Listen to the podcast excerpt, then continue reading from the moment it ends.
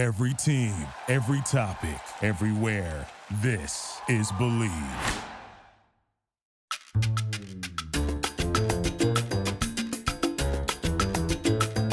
Good morning, good afternoon, and good evening, and welcome to the Mental Health Comedy Podcast. I'm Ed Crasnick. My partner Jennifer Kolari is joining us shortly.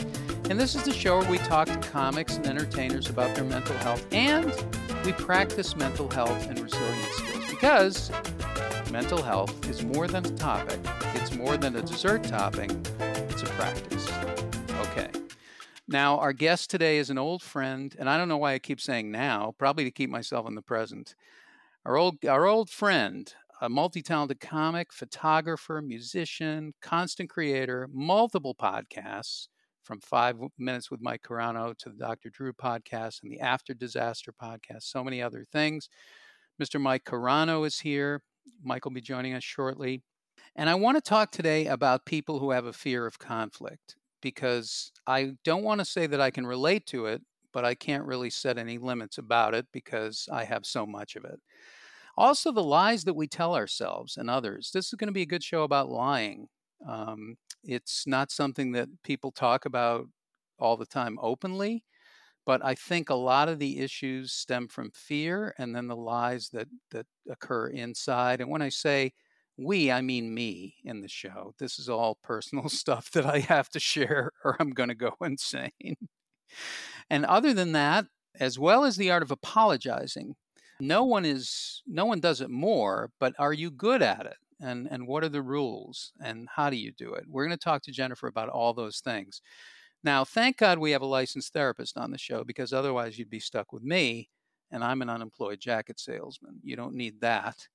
But our our friend from the north and the south coming up shortly, uh, Jennifer Kolari has an amazing organization called connectedparenting.com and this is an organization where she uh, helps teach people, kids, families, parenting and self parenting. You don't really hear that term a lot, but self parenting, the relationship that you have with your thoughts and feelings, often you're the parent and you and it's how you deal with what goes on inside of you that relates how you're going to be in the world how you're going to move through the world and this is something that needs a lot of attention, a lot of focus. If you followed anything that's happening in the world, you know that people don't pay attention to their thoughts and feelings uh, and don't have insights about how to relate to those things. And that's why um, we have what we have. But I believe in the Alan Ball theory, the man who wrote American Beauty, is that there it's not that there's not any beauty, there's not enough beauty in the world. There's actually too much beauty and people don't know how to handle it. And when I say people, I mean me. Again, I want to tell you about a new 24 hour streaming mental health news channel that's happening. Uh, it's called MeNN because it's all about me. It's a network that's all about me. Here are some headlines from the MeNN, the 24 hour streaming mental health news channel. A woman in Illinois outruns her feelings in a 10K race. That actually happened in Illinois. Marvel Studios bows with an unknown superhero called the Enabler this is a new unheralded great granddaughter of Thor who has the superpower that's greater than thunder and has developed uh, from an inability to set limits. The Enabler begins filming over the summer. The adult bakery TNA now making positive body image cakes and pies. They've retooled some of their products and are making life sweeter through self acceptance. Body positive cakes.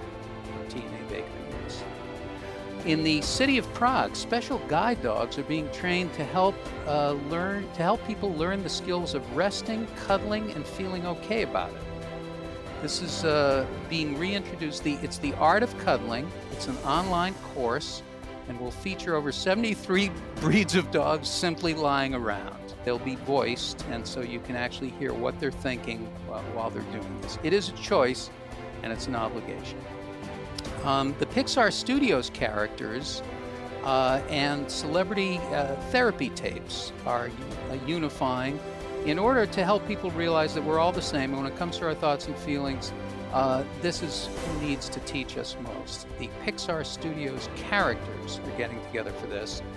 The first uh, video that they're creating is a series where toys at a Jewish retirement home dealing with feelings of abandonment in Oi Story. Yes, I said it. The Weather Channel has started a new, bold project where meteorologists will teach people about their emotional climate change. When your own ice caps are melting because you're running too hot, what do you do? And the Mental Health Comedy Store, this is our store where we sell a lot of different kinds of merch, has a new conflict organizer called Conflicta. It helps you organize your conflicts through a color coordinated cataloging system that helps you organize into areas of priority, what you should worry about most, when, and how often. Conflicta, let's get it on. Now, I want to bring in my co host from the North and the South, Jennifer Kolari, the First Lady of Oxytocin. And Jennifer, um, I want to talk to you a little bit today about lying. Where does this come from? The lies that we tell ourselves. For me, it's fear. It's a fear that I'm going to lose something. I did something wrong. I'm going to lose someone. I'm going to lose a job. I'm going to lose something. And so I immediately start to panic. My whole thoughts quicken up.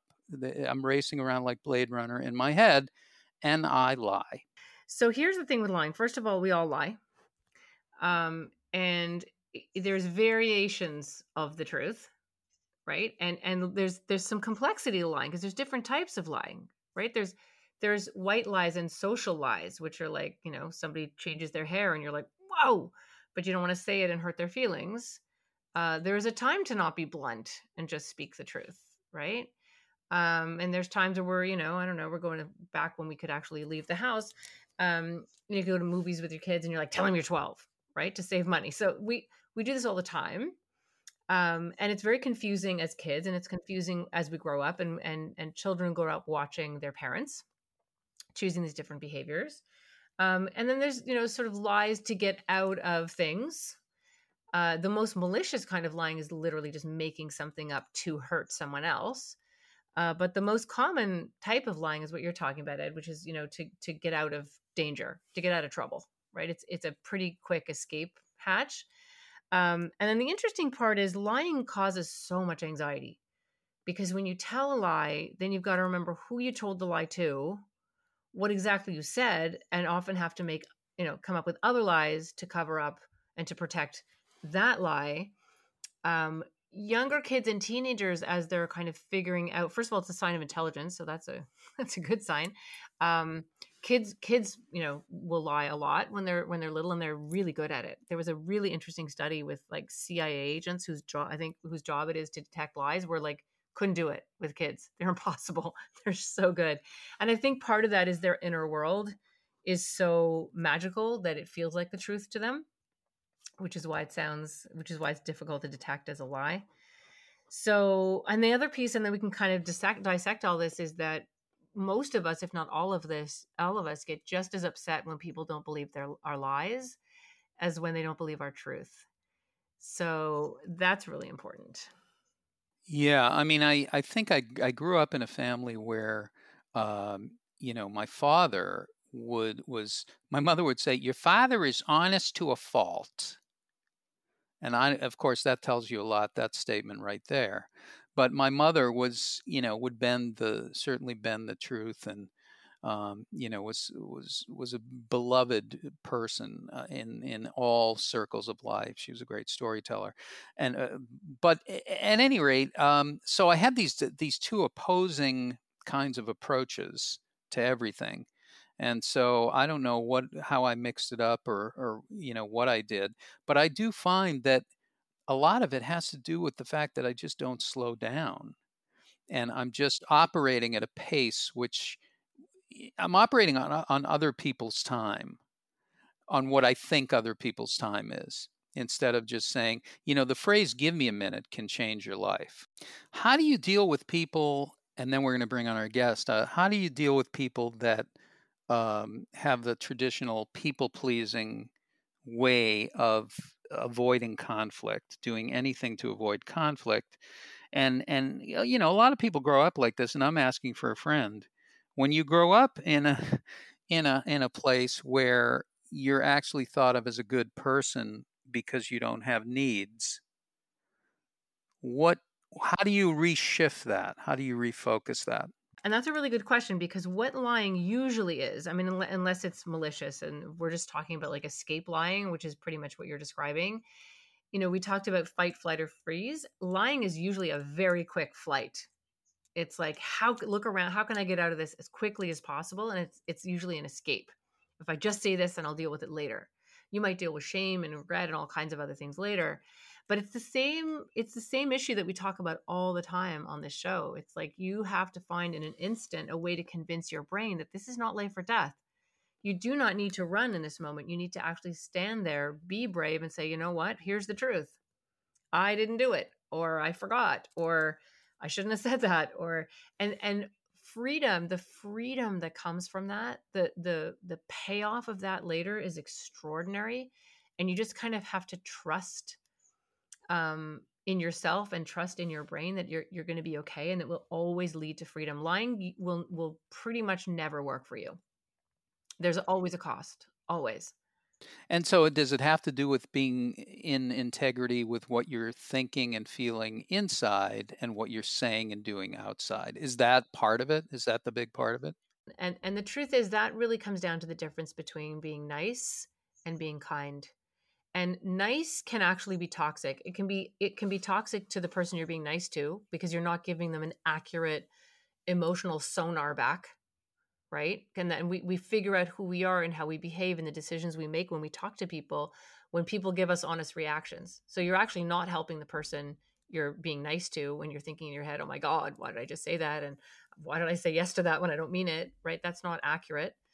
Um, and I think you're also not being nice to yourself in those moments where you agree to something or you're nice or you put your own needs aside to please someone else. And then later you're just left with this sick, awful feeling that comes from you basically ripping yourself off and not not being true to yourself and not being true to your own integrity in that moment right so so part of it comes back to learning to use those negative emotions sometimes those feelings that we have in our body as emotional indicators as our emotional GPS system. Don't just avoid them, they're information. Listen to it, pay attention to it. And then, really, if you really do want to be a nice person, sometimes you have to be kind. And sometimes being kind doesn't mean being nice. Hey, I love you. And I would love to take that shift for you. I really would. And in the past, I would say yes and then feel sick about it. But you know what?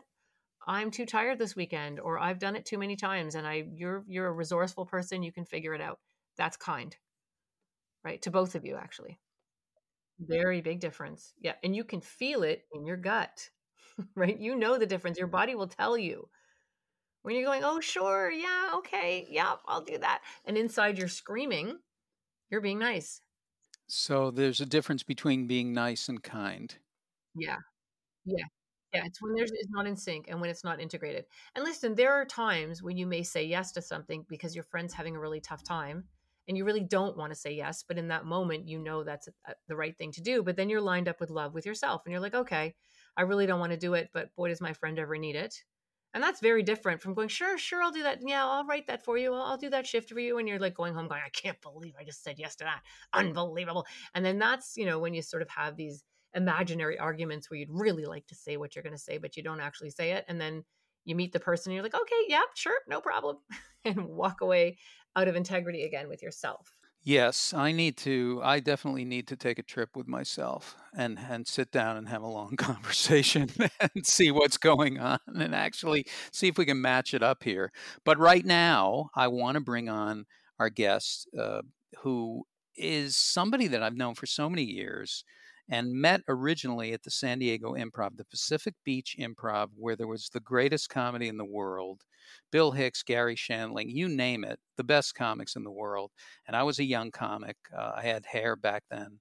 And I met uh, this gentleman who is a tr- uh, multi hyphenate, like very multi talented person, great storyteller, comedian, photographer, musician, um, and someone who has done a lot of uh, a lot of podcasting, a lot of storytelling, a lot of work, has multiple podcasts running at the at, at the moment, and that's Mike Carano. And Mike, first of all, good morning, and second of all, what year is it? And third of all, um, third of all, thanks for freaking me out with this uh, lying stuff. It's so heavy, and I'm doing some introspective thinking right now, and I'm I come from a long line of liars and people pleasers, and uh, wow.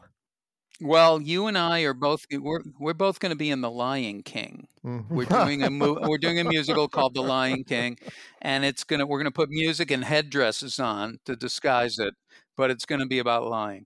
Um, no, I now first of all, this is interesting. I mean, you you cope in a way in ways that that are so creative. See, I cope in ways that are very boring, but you cope in some ways that are very creative. For example, you look at driving and taking road trips as a way of dealing with anxiety.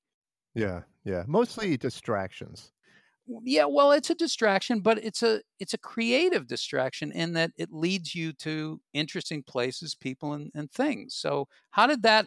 Where does that come from? How did you start doing that? The road trip the road trip stuff started with anxiety and me just trying to run away. And I would just drive somewhere as far as I could go, knowing I could get home before I fell asleep. And I would take these 14, 15 hour road trips often. I mean, 70, 80,000 miles a year without exaggeration on my car for a decade. And, and, and so what would that, what would that do for you? And, and where did that, what kinds of places did that lead you to? Is there an example of like you left feeling anxious, now you're on the road, you're headed towards someplace. Do you immediately relax? I I sort of did back in the old days, but uh, pre therapy and pre sobriety, it was absolutely just madness. And I would just exhaust my brain to the point where I had no choice but to barely make it home and go to sleep. And that was kind of the purpose, I guess, subconsciously. But now when I take these long rambling road trips, if I don't accomplish something, if I don't shoot some videos or take some pictures or something, just meditate, I feel like what am I doing out here when I have work to do or I have a life back in Los Angeles? So everything has shifted and changed. And I don't love it. I don't love that I don't get that instant relief out of it, but it's better, you know, if I take a step back and look at it. I still do it. I still do it. You frequent Death Valley quite a bit there's always a place. Like when I lived in Orange County for seven years, I went to Disneyland four or five days a week. And it wasn't because I'm this crazy Disneyland fanatic. It was just I'm running away and I'm rebelling. It's like everyone's at work and I'm at Disneyland. So F you, everybody. And then it switched to I stumbled upon Death Valley by accident, aimlessly driving around, and I became obsessed. And I've probably made 75 trips to Death Valley in the last seven or eight years at least, at least. I've gone twice in a week before. And then it became the Madonna Inn up in San Luis Obispo. I would drive up there every other weekend, just have a piece of cake or have some dinner and then drive home, you know, seven hours in the car just for dinner. And it just became my my escape. Was there ever you was there ever a time when you invited somebody along? The last girlfriend and I did that as our road trip, our monthly road trip, and it was really wonderful. And it was a whole different experience because I was sharing it with somebody. And that's what happens now is I get lonely on these trips and I want to share it with somebody, so it just becomes kind of sad. And I'm trying to, you know, entrench myself in making something when I'm out there. It doesn't always work. And then you started making videos and you started you're almost like a tour a travel and tour guide and then you're taking pictures. So you've you figured out ways to, you know, share this on on YouTube and other platforms and in in your storytelling. I I hope so. You know, I've I've made a lot of vid- hundreds and hundreds of very long documentary style videos, but they're all private because I have a you know a, a group that pays for them and it's kind of how I'm making a living right now. But I think about I need to, you know, cut that stuff up and put it put more of it up because some of it's kind of funny and some of it's kind of interesting when I'm in a, in a good mood, you know, when I'm not angry. Your own mental health, you know, and what's going on with you. How do you take care of yourself differently now than you did when you were younger? Uh, therapy. Therapy change sobriety and therapy change. God, I sound like I'm so serious. I'm such a dud. But therapy sobriety was the biggest thing that ever happened to me in my life.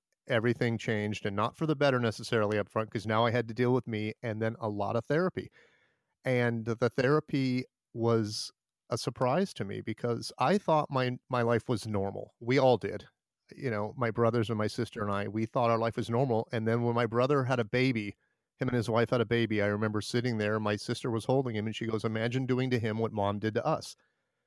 And it became a never ending bonding for the four kids about the stuff my mom did to us and it was it was horrific you know it was uh, nonstop horrific it was never good never had a pleasant moment with her from childhood up until she died six months ago and it, it, it was just really sad and i know where my anger comes from i know where my lack of self-esteem comes from and i don't want to sit here as a 50 something year old guy and blame my mom you know anymore i just want to move forward and it's it's been a it's been a tough one it's been it's been very tough but my therapist probably saved my life jennifer can you can you speak to this in terms of yeah, yeah, of course. I mean, listen, we're all the product of programs, right? And those those programs get laid down in a in a big way by our, you know, where we live and our community and our culture and our religion and all that stuff. But the our parents are the architects of our brains, so we get programmed very early. I mean, we're all literally walking around with programs that were installed before the age of six,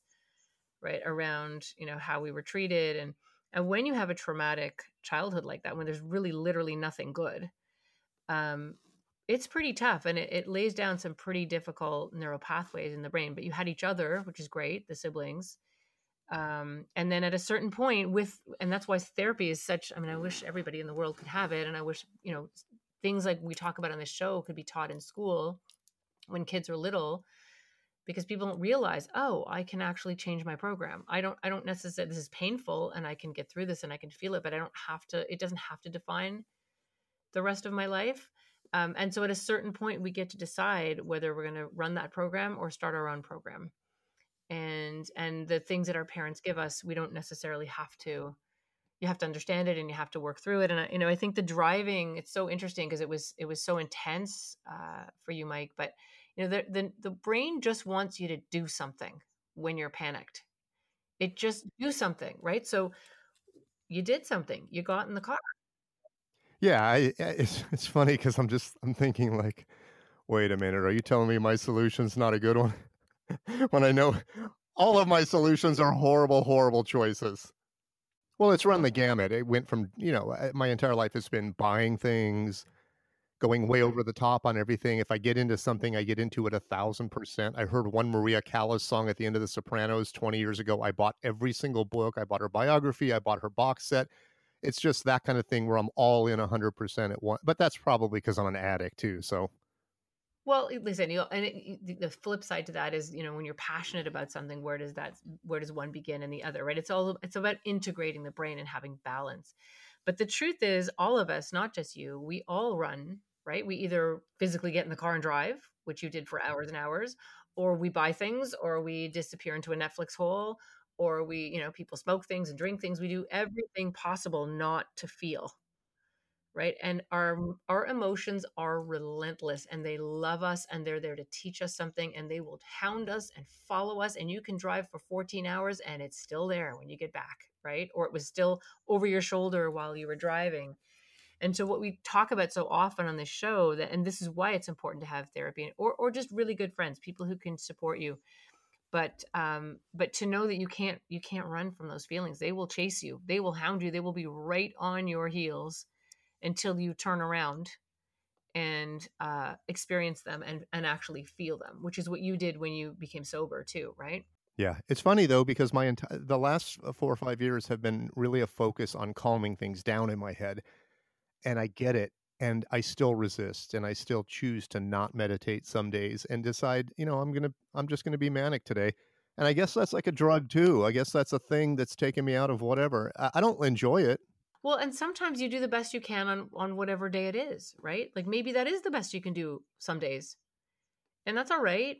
Like the most important part is to be kind to ourselves. And when we talk about self-parenting, you know, you have to support yourself and be kind to yourself and you know there's been a lot of stuff there's been a lot of shit you've had to deal with right? And it's it's heavy and, and we all have uh, certain amounts of that that we carry around like this horrendous luggage that just goes everywhere that we go um, and you don't have to deal with it all at once either. Like it sounds to me like there was a nice progression with your driving. Like at first it was frantic and then it kind of changed and now it shifted and and now you do it for different reasons yeah, everything is everything has changed. It's just I, I I'm I'm afraid of change. You know, I'm, my life is like Ed's. I'm a lot of fear, and you know, eh, I mean, all everything you guys talked about, I absolutely relate to. With the confrontation issue, I'm not good at confrontations, and then when I do confront somebody, it's way over the top.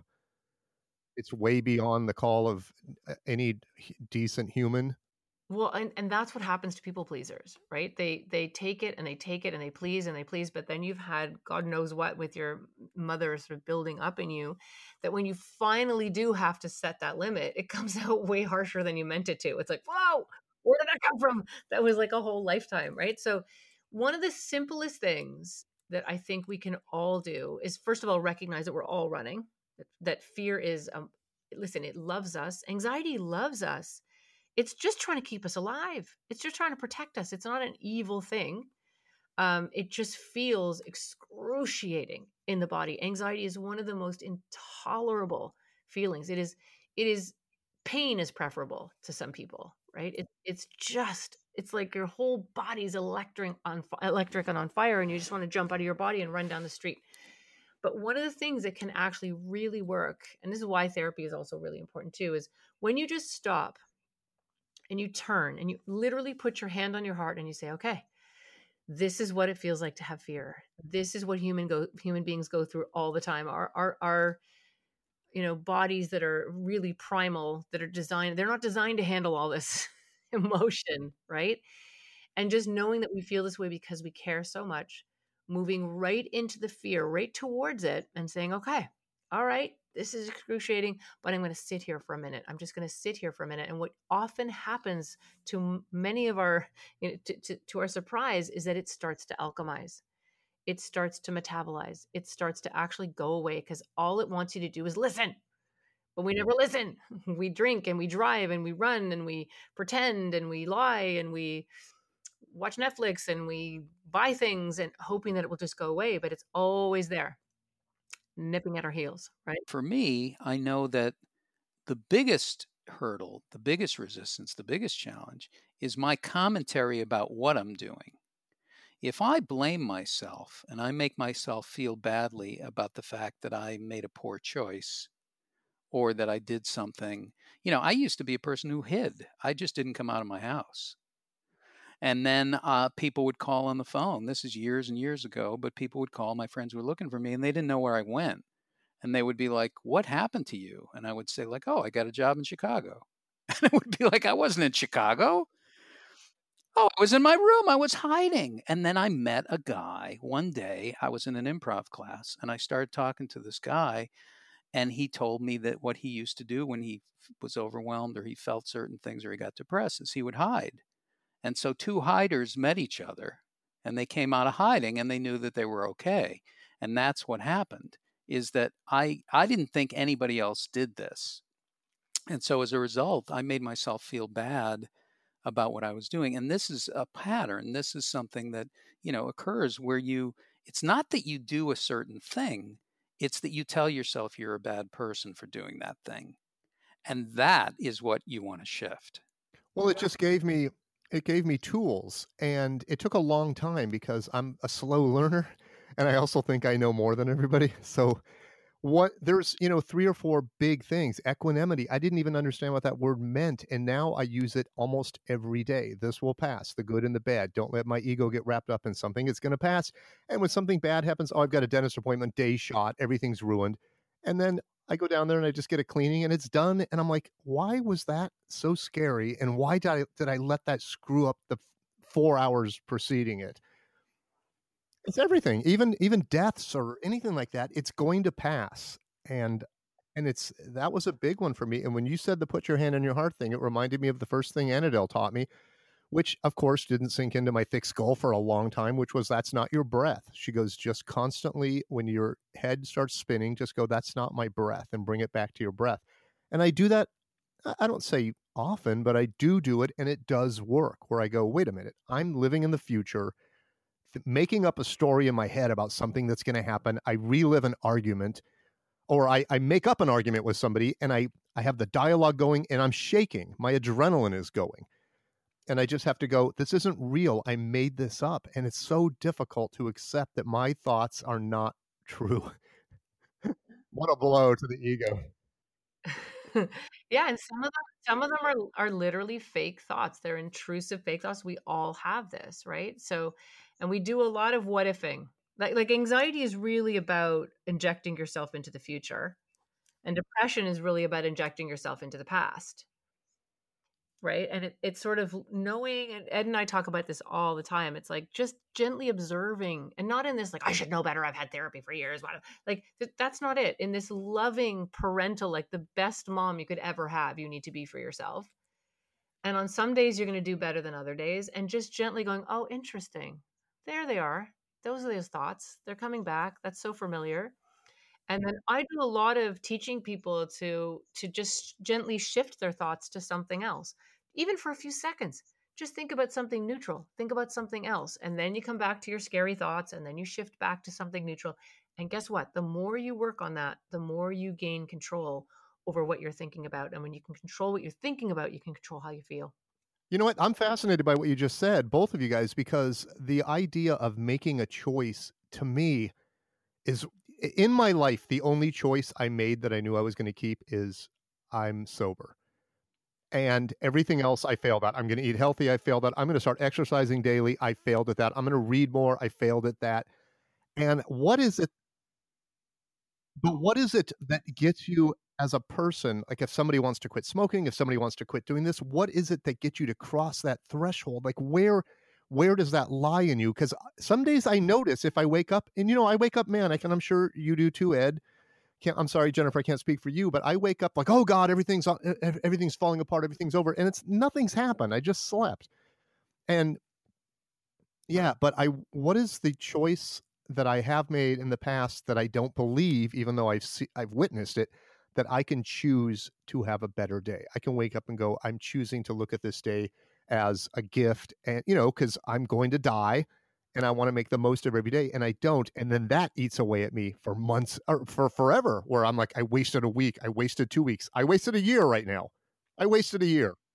Well, and you, sound to me like, I mean, and, and this is often very common with comedians and creative people. They have a brain that fractalizes, right? So if this happens, then that happens, and then if that happens, then for sure that's going to happen. And it just, it can literally take off on you, and you have no idea how you went from opening your eyes to being in a complete panic and and what happens with an amazing brain like this is the shadow of that brain is really can be scary and dark and ugly because your brain can do it the other way right? It can do it in a, in a creative positive way where you you're like just creating amazing things that make people laugh and oh yeah that's why that's funny because i think that too and then it'll it can turn on you in exactly the, the opposite direction right? So this idea this is why i'm so big on trying to help kids like if you could grow up knowing that you can actually control your thoughts. You aren't your thoughts. You aren't your story. You're the storyteller. That's huge, right? That's absolutely huge. And when you wake up, and mo- so many people right now are fighting with anxiety to such a degree, it, with with everything that's happening in the world, it is absolutely epidemic right now. It really is, and it and it's miserable, absolutely miserable. And so when you wake up in the morning and you open your eyes and you're like, and your stomach drops out, right? And that's and all of a sudden your brain i had someone explain it to me the other day that it's like you open your eyes and you feel like you're on an elevator and it's hanging by a thread and you're in, you know the elevator's going to drop. That's literally how you start your day. Great so now go be creative and why don't you work out right? But that imagine trying well you don't have to imagine. That's try to function that way. Like your brain won't even let you. It thinks you're about to you know be eaten by something or the elevator's going to drop so just taking a second, putting your hand on your heart and going, okay, I'm registering this fear. I'm going to accept it. I'm going to welcome it because it's my brain trying to save me. Before you can convince your brain that there's nothing there, first you have to listen. Right? Think about it this way. yeah. Yeah, and that actually reminds me it answers the the question that one of you were asking a second ago, but think about it this way. Let's say you went to the mall.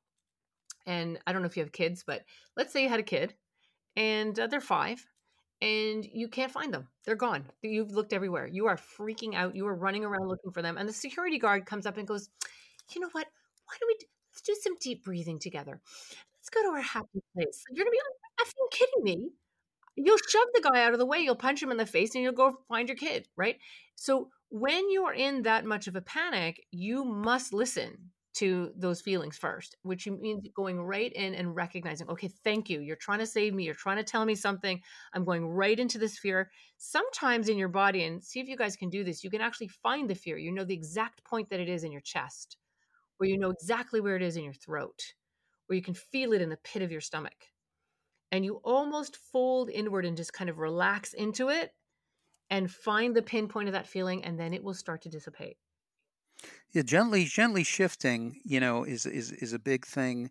You know, years ago I was studying something called the Sedona method, and it was just a a, a way of welcoming. The idea was that there's something between expression and and and suppression, and that's welcoming and letting go, simply dropping it and and making a choice to drop it. And so this idea, I was walking down the street one day, and all of a sudden I thought, you know, I started to have these thoughts and these feelings, and I said, well, I wonder, could I just welcome it? And could I ask it to do more? Soon as I asked it to do more, it dissipated. And then all of a sudden, after years of therapy, I made the connection of, of like, I can make choices about my thoughts and feelings. And I felt it in my body. It was like I made a decision. I said, could I asked myself, could it could I be more upset? And as soon as I did, it kind of dissipated. Ugh, we are so complicated human beings. It, I, I, can teach you two really simple things that I might help everyone. And, and the first one is, and it sounds so stupid, but you literally just observe yourself and you're like, okay, I'm a human being. Human beings are complicated and we're messy and we overthink and it's intense and it's really not fun to be human. Um, but the truth is, this is how a human being feels when they're scared, or this is how a human being feels when they're um, you know being lied to or they're they're being rejected. It sounds like such a simple thing but the minute you start observing yourself from this higher place it shifts. Then a couple of things you can do which are incredibly powerful and so simple to do is you imagine let's use your example mike where you wake up in the morning and you're just in a panic for no reason and lots of people wake up that way. I why would they even put that thread in there? and i used all these techniques that i'm teaching get somebody right? from otis on the line. you wake up at four o'clock in the morning and you're like oh before you know it, everything you worried about has been sucked back into your body and brought into your attention, right? So you kind of do that thing, you know, the things that I taught you, but you can also just imagine taking a snapshot of yourself. Like imagine a picture of you like, ah, right in the middle of like panicking, right? And you imagine that photograph and, and with your hands, you actually imagine shrinking it and just making it smaller and smaller and smaller and smaller until it's an itty bitty little thing, like a like a postage stamp. Then you reach out grab that postage stamp with your hand and drag it down to the left and drop it. And in, in, unless you're like if you're in full panic attack mode, this won't work. If it's just kind of starting, if you're catching it early, it's the weirdest thing. It'll go away. You can also imagine just pushing it away from you. That can also work really, really well. Or the best one is floating way, way up higher above it. And so it gets smaller and smaller. And then if you're still feeling it, you're like, nope, I need to go higher. And then you go higher and you're like, nope, I can still feel it float and they float up higher and higher and higher. And imagine that you're looking at this itty bitty little postage stamp of a problem at the bottom. The brain is so interesting. It thinks in pictures and it thinks and it basically listens to what you tell it. So if you're if you're telling yourself you're you're in a panic, it just wants to do what you think it, it, you want and it, and it it goes into protection mode and into saving you. And if you can shift it with a picture, like I just taught you, it'll make a huge difference. Another really lovely technique which works is you kind of imagine that you take your fear out of wherever it is in your chest or your head or your throat, wherever it is, and you put it in your left hand. Okay, and you imagine it in your left hand and then you give it a shape. So maybe it's, I don't know, like a, a ball or something. And then you imagine that it give it a color, it's gray or it's black or it's bright red or whatever you want to give it. You, you just kind of, there's no right or wrong, and you just hold it in your hand just holding it in your hand can make you feel better because now your brain thinks, oh, thank God she did something about it. It's, it's at least she's dealing with it, right? Remember, the, the limbic brain does not, the part of the brain that goes into fight or flight just wants you to take action. It just wants you to run away or hide from the tiger that's about to eat you. So it just, it will keep badgering you until you do something. Right? Then you take your right hand, and in your right hand, you imagine, you know, feeling great and laughing with friends and peace and just relaxing and just feeling joyful and happy and creative. And you imagine that in your right hand. And then you kind of close your eyes and you imagine that on the planet right now, there are billions of people that are basically opening presents or getting amazing news or they just got a puppy or they're at their wedding or they found something that they've lost or honestly that energy is happening all the time all over the planet to billions and billions of people and you just kind of imagine that you're tapping into that energy and it's like flowing through you. This again these are all images that just teach the brain oh okay.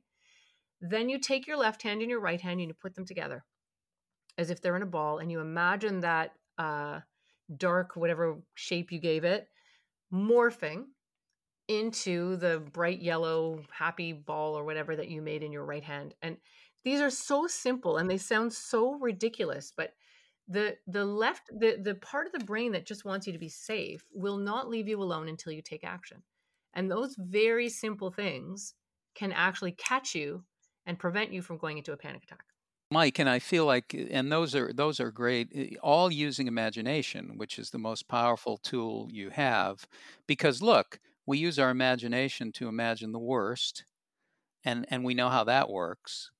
You can use your imagination, you know, to propel you uh, forward, to calm you down, and to create and to do all kinds of things. You don't, you know, it can be used constantly.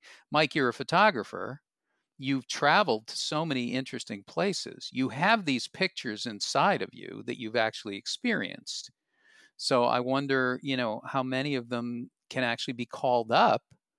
I know they're called up all the time in your storytelling, but can they be called up, you know, to actually, um, you know, calm you down and shift your perspective when you're I don't know. I don't know about that, but I do know that they conjure pleasant memories. Like when I see, eh, like just eh, for anybody, if you see pictures of yourself at an event, they always bring back pleasant memories. And then if somebody goes, "Oh, and here's a video too," and you're like, "Oh, it wasn't as fun as I remember now that I see the video." It's such a weird thing, but you know what's what's going through my head as you're explaining that technique was how childish I am because all I could think was you got something easier. Do you have another easier way? Like, is there some operation I can get?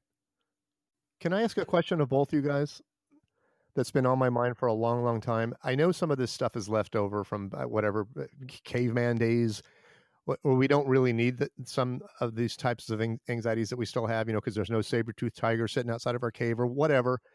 What what would be the biological purpose of an ego? Because for the life of me, it's been nothing but negative for me. And and I never thought I had an ego. And apparently, what I've learned is I have a huge ego because it causes me just tremendous suffering. And I wonder, what do you think would be the why would it be built into us to have this thing?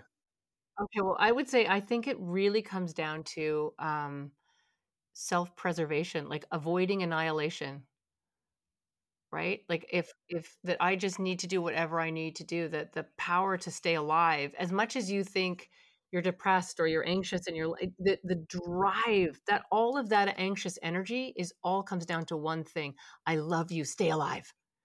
I don't care what it looks like just stay alive. But why why why do you, why do we want other people to recognize us and love us so much?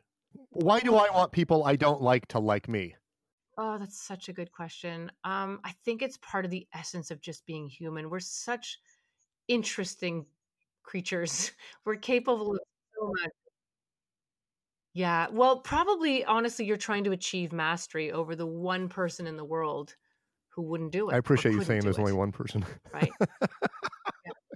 that one yeah. person who well, doesn't no, like I, me. Really, there is. Your mom. the one person in the world who should who should love you no matter what sucked mm. at it. That's the wow. truth. Wow. Yeah. Right. And yeah. so you you are when it, and listen, it comes down to this: when a baby is born, okay, and there's those little moments between the baby and the and the mom or the primary caregiver, and you're looking, they're making little faces, and you're looking back at them. As that's happening, we are developing this sense of of being alive and being loved and being important and mattering right that's that that sense of, of of deep feeling love and those chemicals and that's why that's why I loved your joke at the beginning the queen of oxytocin but when a, a baby and a and a caregiver are having that exchange oxytocin is flooding the brain. Oxytocin is known as the tend and befriend hormone or, hormone or one of the the here and now chemicals that is the most powerful chemical.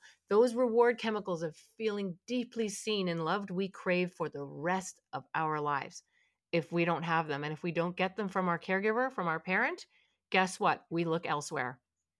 Drugs. Mm. Is there a chance you can overdo it and make that little drug addict an oxy? The good news is you cannot. You cannot.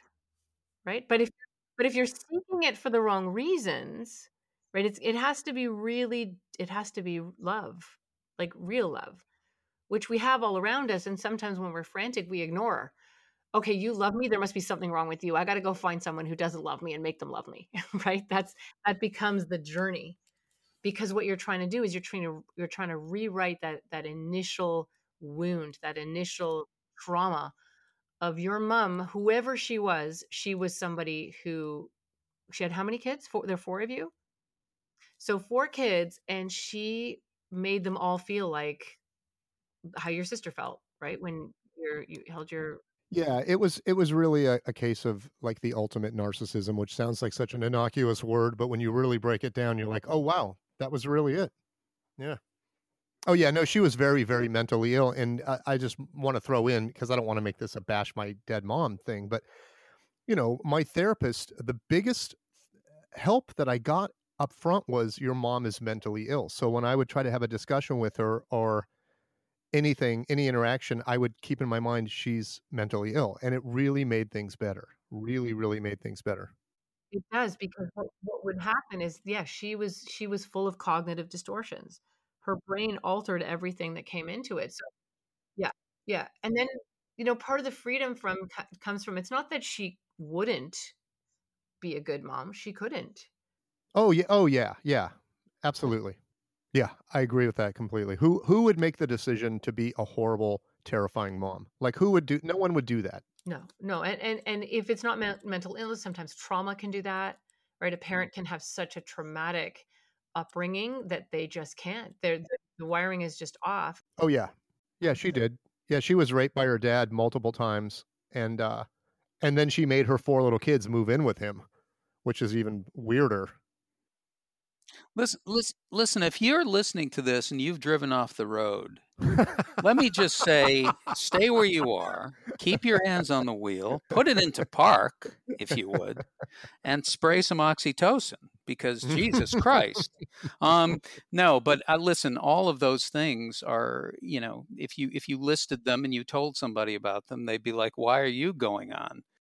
I'd like to hear what you what you were going to say about ego, though, Ed, because uh, Well, I was going to say about ego. I was going to say if somebody told you that you were that that there was no separation between you and anything else in the world, and that you were all one consciousness, and that and that you had limitless potential, and that you're a magnet, and everything that you think has a vibration. If you were told those things, you probably would want to develop an ego because you probably couldn't can, couldn't handle it or explain it. Mm, but what about from your career as a comic and a writer? Like, where has it has has it affected you negatively? Well, I'm in park and I'm on the side of the road. Um, and I'm spraying oxytocin out of a fire hose.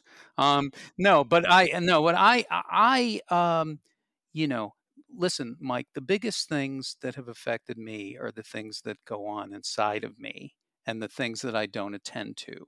That's the, those are the things that have affected me the most, um, negatively. I say.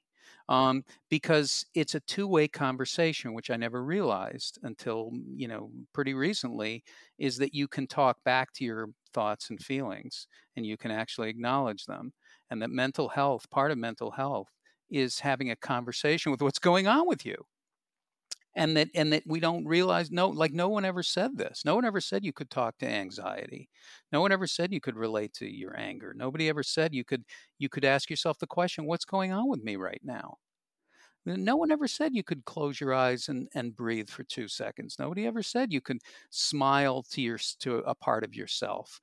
These are all things that that are available at all times. Nobody ever said that there's something called accurate thinking there's catastrophizing, there's leapfrogging, there's all kinds of things you're doing with the way you're thinking, and it's they're just habits.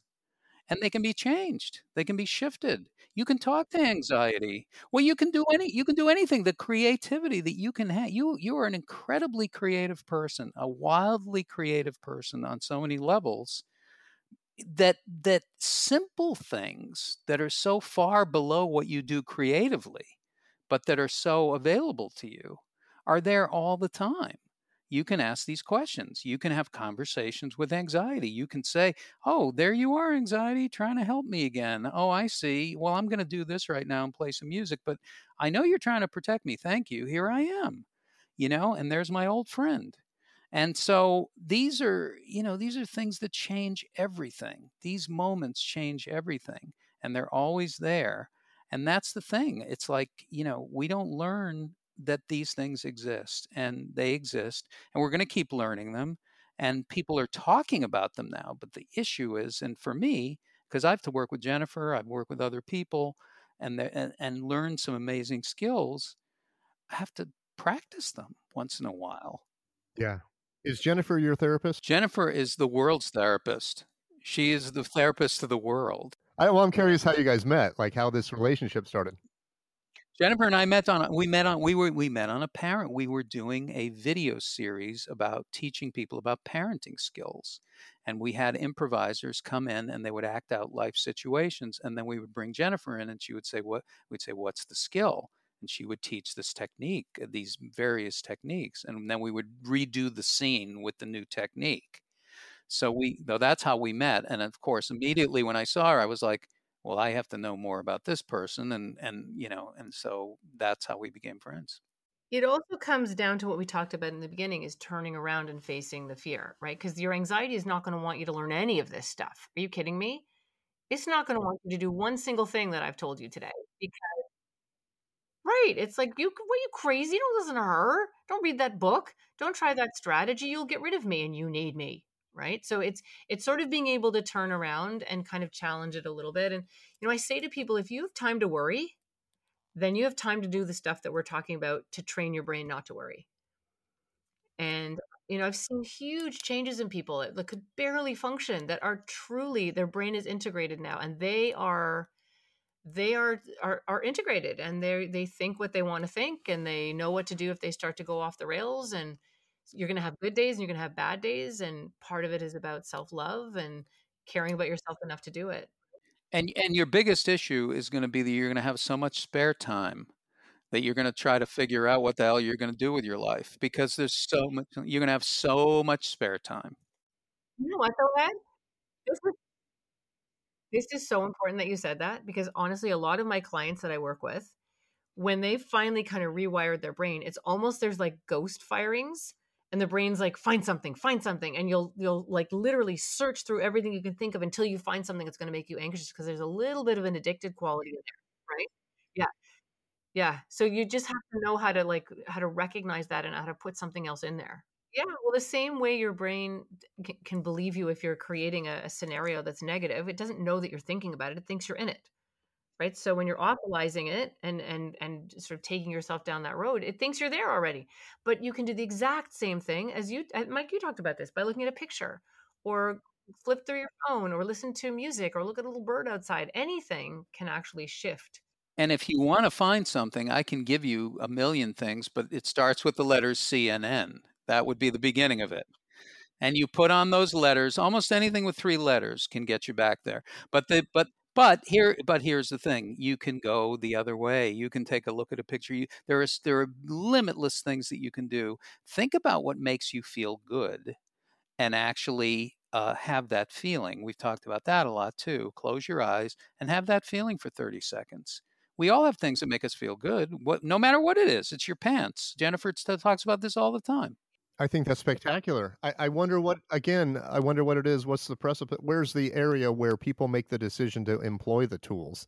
Because that for me is the hardest part. I get good advice and I go, okay, I got that. I'll just throw it in my pocket and I'll never use it.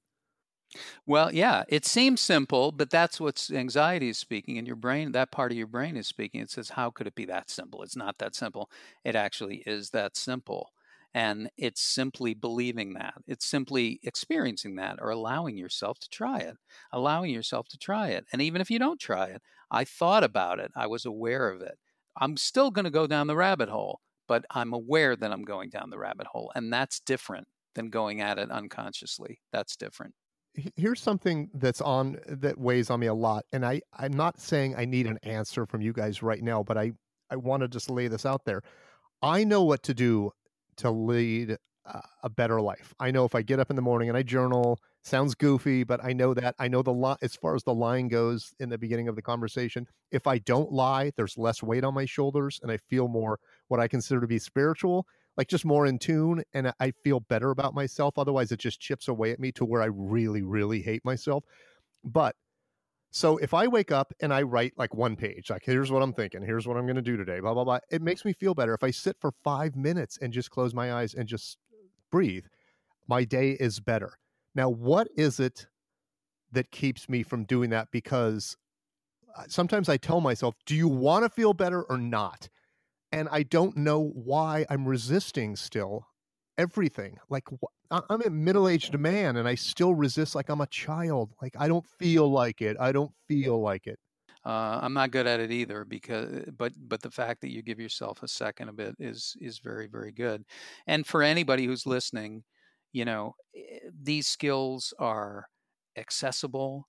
They are things that you can choose in any moment, and that's why, as Jennifer said, that's why we do the show.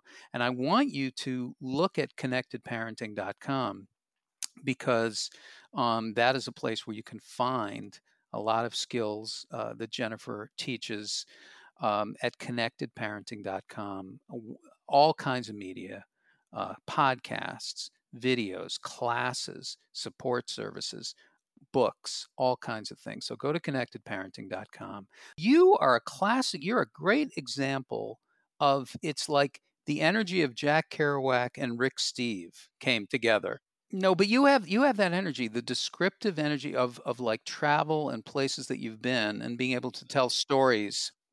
Thanks to Mike Carano and of course as always my partner Jennifer Kolari.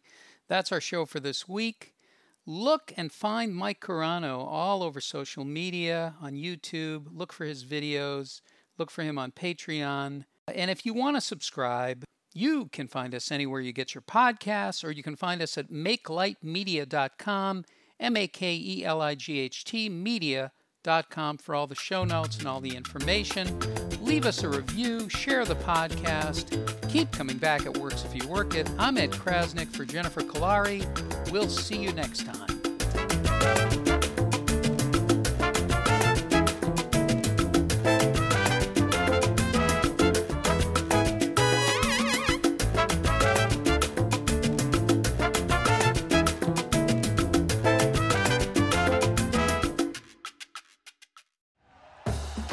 For listening to Bleav. You can show support to your host by subscribing to the show and giving us a five star rating on your preferred platform.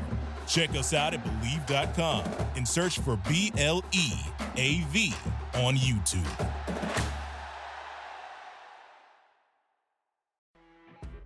You know, when you're listening to a true crime story that has an unbelievable plot twist that makes you stop in your tracks? That's what our podcast, People Are the Worst, brings you with each episode. I'm Rachel. And I'm Rebecca. We're identical twins who love true crime cases that make you say, didn't see that coming, and we hate the people responsible for them. Listen to People Are the Worst now on Apple, Spotify, or wherever you get your podcasts.